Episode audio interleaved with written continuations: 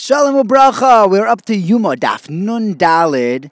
We're going to start at the beginning of the Mishnah, Nun Gimel Beis. Here the Mishnah tells us that after the Aron was taken, we're going to discuss what that means.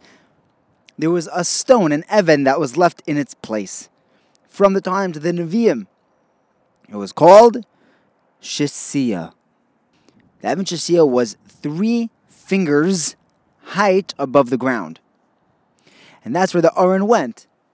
When it says that he, the Kohen Gadol would stand between the Badim, on he would put it down he would put down the Ketores between the Badim, that means on the part of the stone which stuck out where the Badim would have been when the Aron was there. Then the Kohen Gadol would take the blood from the Kohen who was busy mixing it. He would come back into the Kodesh Kodashim and stand exactly where he was before between the Badim. Then he would sprinkle the blood once up and seven times down. He wasn't exactly aiming, he just sprinkled it, you know, directly up and down. And he would count one up, one down, one up, two down, one up, three down, one up, four down, one up, five down, one up, six down, one up, seven down. Then he would go out, he'd put that cup of blood in a gold stand, which was in the Kodesh and the Heichal. They would bring him the blood of the Seir. Well, they would bring him the Seir, he would shecht it, collect that blood, and bring that blood into the Kodesh Kodashim and do the sprinkling again. He would come out and put down that cup of blood.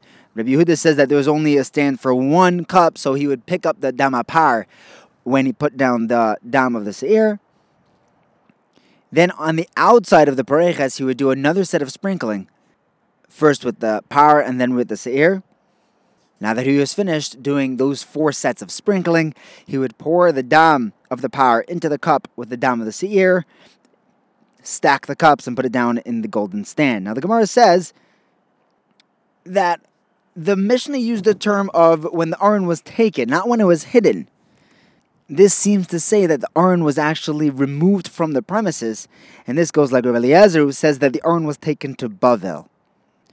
Rav Shimon ben Yochai, in that brisa, agrees with Rav Eliezer, says that the urn is in Bavel. Rav Yehuda ben Lakish, however, says that it was archived in the spot by the by the Kodesh Kodashim. He has a pasuk that says "Vayiru Rasha Abadim and Hakodesh Al Panei Adivir V'Lo Yiru Achutz V'Yu Sham." The Aron was going to be there ad Hayoim Hazeh forever until today. So that sounds like the Aron is still there.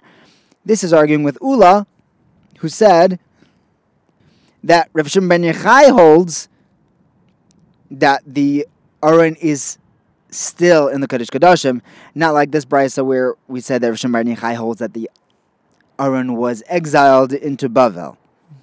Now Rava says, okay, you're basing uh, Rav Eliezer is basing his. I'm sorry, Rav Shimon ben Lakish is basing his pshat, his opinion that the Aron is in the Kodesh Kodashim from the words Ad Hayoim Hazeh. Who says that Ad Hayoim Hazeh means forever? It says that the Bnei Binyamin and the Yevusim are going to be in Yerushalayim forever. And the Brisa says, Rav Yehuda, tells us that for 52 years no one was in Yehuda, no one was in Eretz Israel. He learns that from a pasuk in Yirmiyah that uses the word behemoth, saying that there were no birds, no animals, there was nothing, there was nothing, nothing there. And behema is gematria 52. Another brisa says in the name of Rav Yoisi that for seven years there was nothing in Eretz Israel but gofris v'melach, sulfur and salt he learns out the seven years from a Shava of Bris Bris. But the point is that you see that Benomin and the Yevusim were not in Eretz Israel, even though it says Arayim Azeh. Arayim Azeh does not mean forever. What makes you think that the Aron HaKodesh has to be in the Kodesh Kodashim just because it says Arayim Azeh?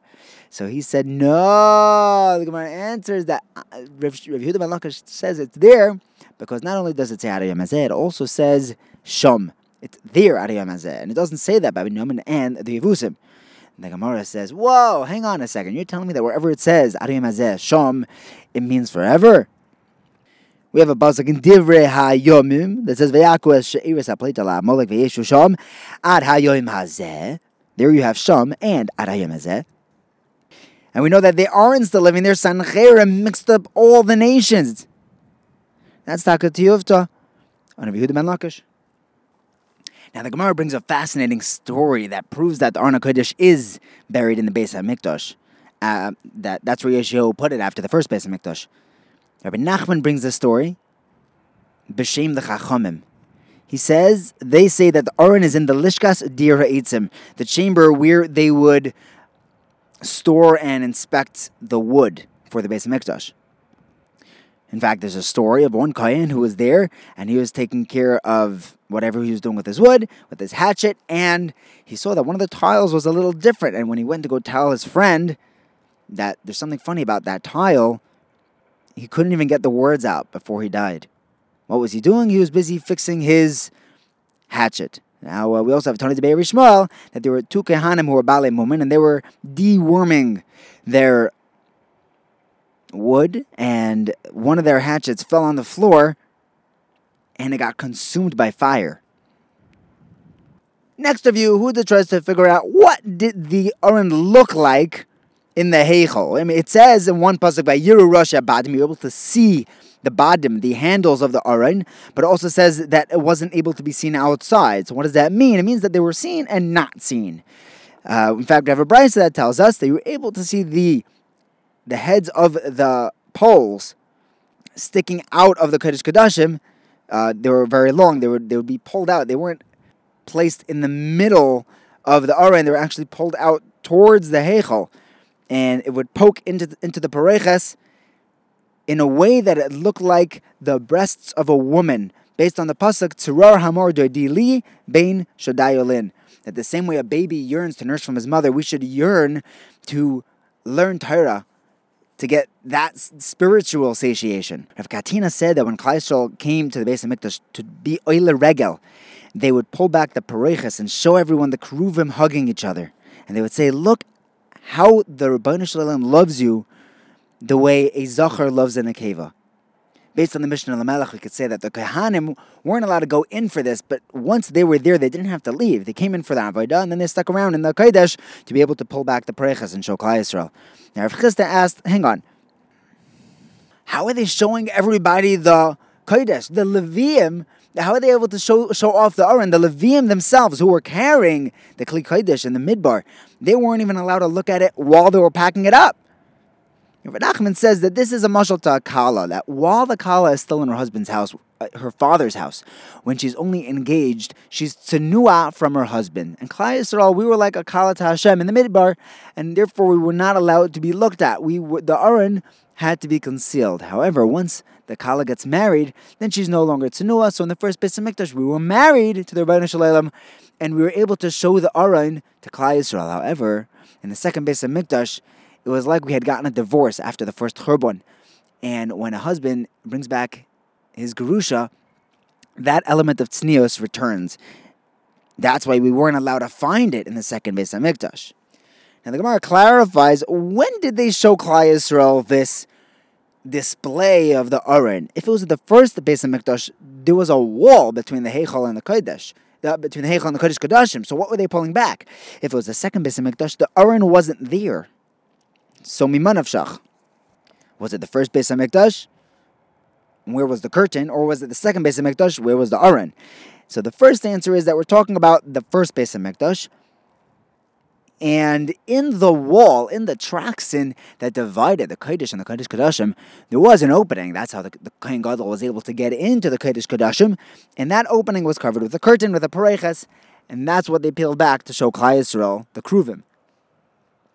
The second answer is that really it was this display was in the second Beis Hamikdash, and although there wasn't an aron with kruvim, there were kruvim designed onto the wall along with the palm trees and these beautiful flowers. Those designs on the wall would actually hug each other when Klal Yisrael was behaving.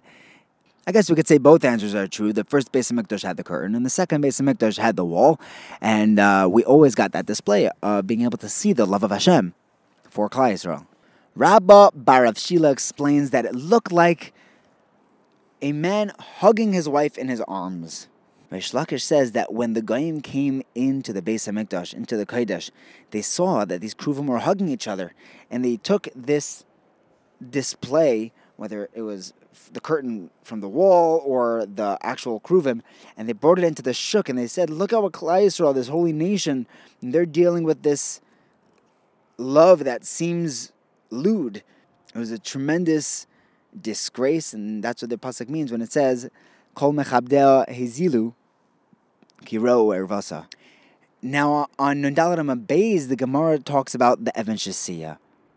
Why was it called Shasiya? Because the world was hush sas. It was built from this stone. This is according to one of the opinions in a Mishnah. And the, the Mishnah that the Gemara quotes discusses how Hashem created the world. Rav says it was created inside out. So we had the Emchasi in the middle, and the world was built around it. Rav Yehoshua, second opinion, says that the world was created outside in. He has a pasuk of Ki lesheleg yoimar have eretz v'geshem matar v'geshem matares uzi. Now these different weather elements come from different sides of the universe, and Hashem built from the outsides inward to the center. The third opinion is Rav Yitzchak Nafcha. He says that Hashem threw a stone into the ocean, and from there brought out the world. The fourth opinion is of the Chachamim that says that the world was created from Tzion. If I'm not mistaken, this is the raya that the world was created from the Shasiya, like our Mishnah. That Tosefta that says that that's the reason for the name Shasiya. Now, lastly, we have a brisa of Rebbe Eliezer Hagadol, which says that all the the spiritual Shemayim creations were built in Shemayim, were created in Shemayim, and the earthly ones were built down on earth. While the Chachamim say they were, they were all created from Tzion. All of these opinions bring down a pasuk to prove their makar. The Chachamim are saying that even the stars and the upper luminaries are also created from Tzion. Have a wonderful day.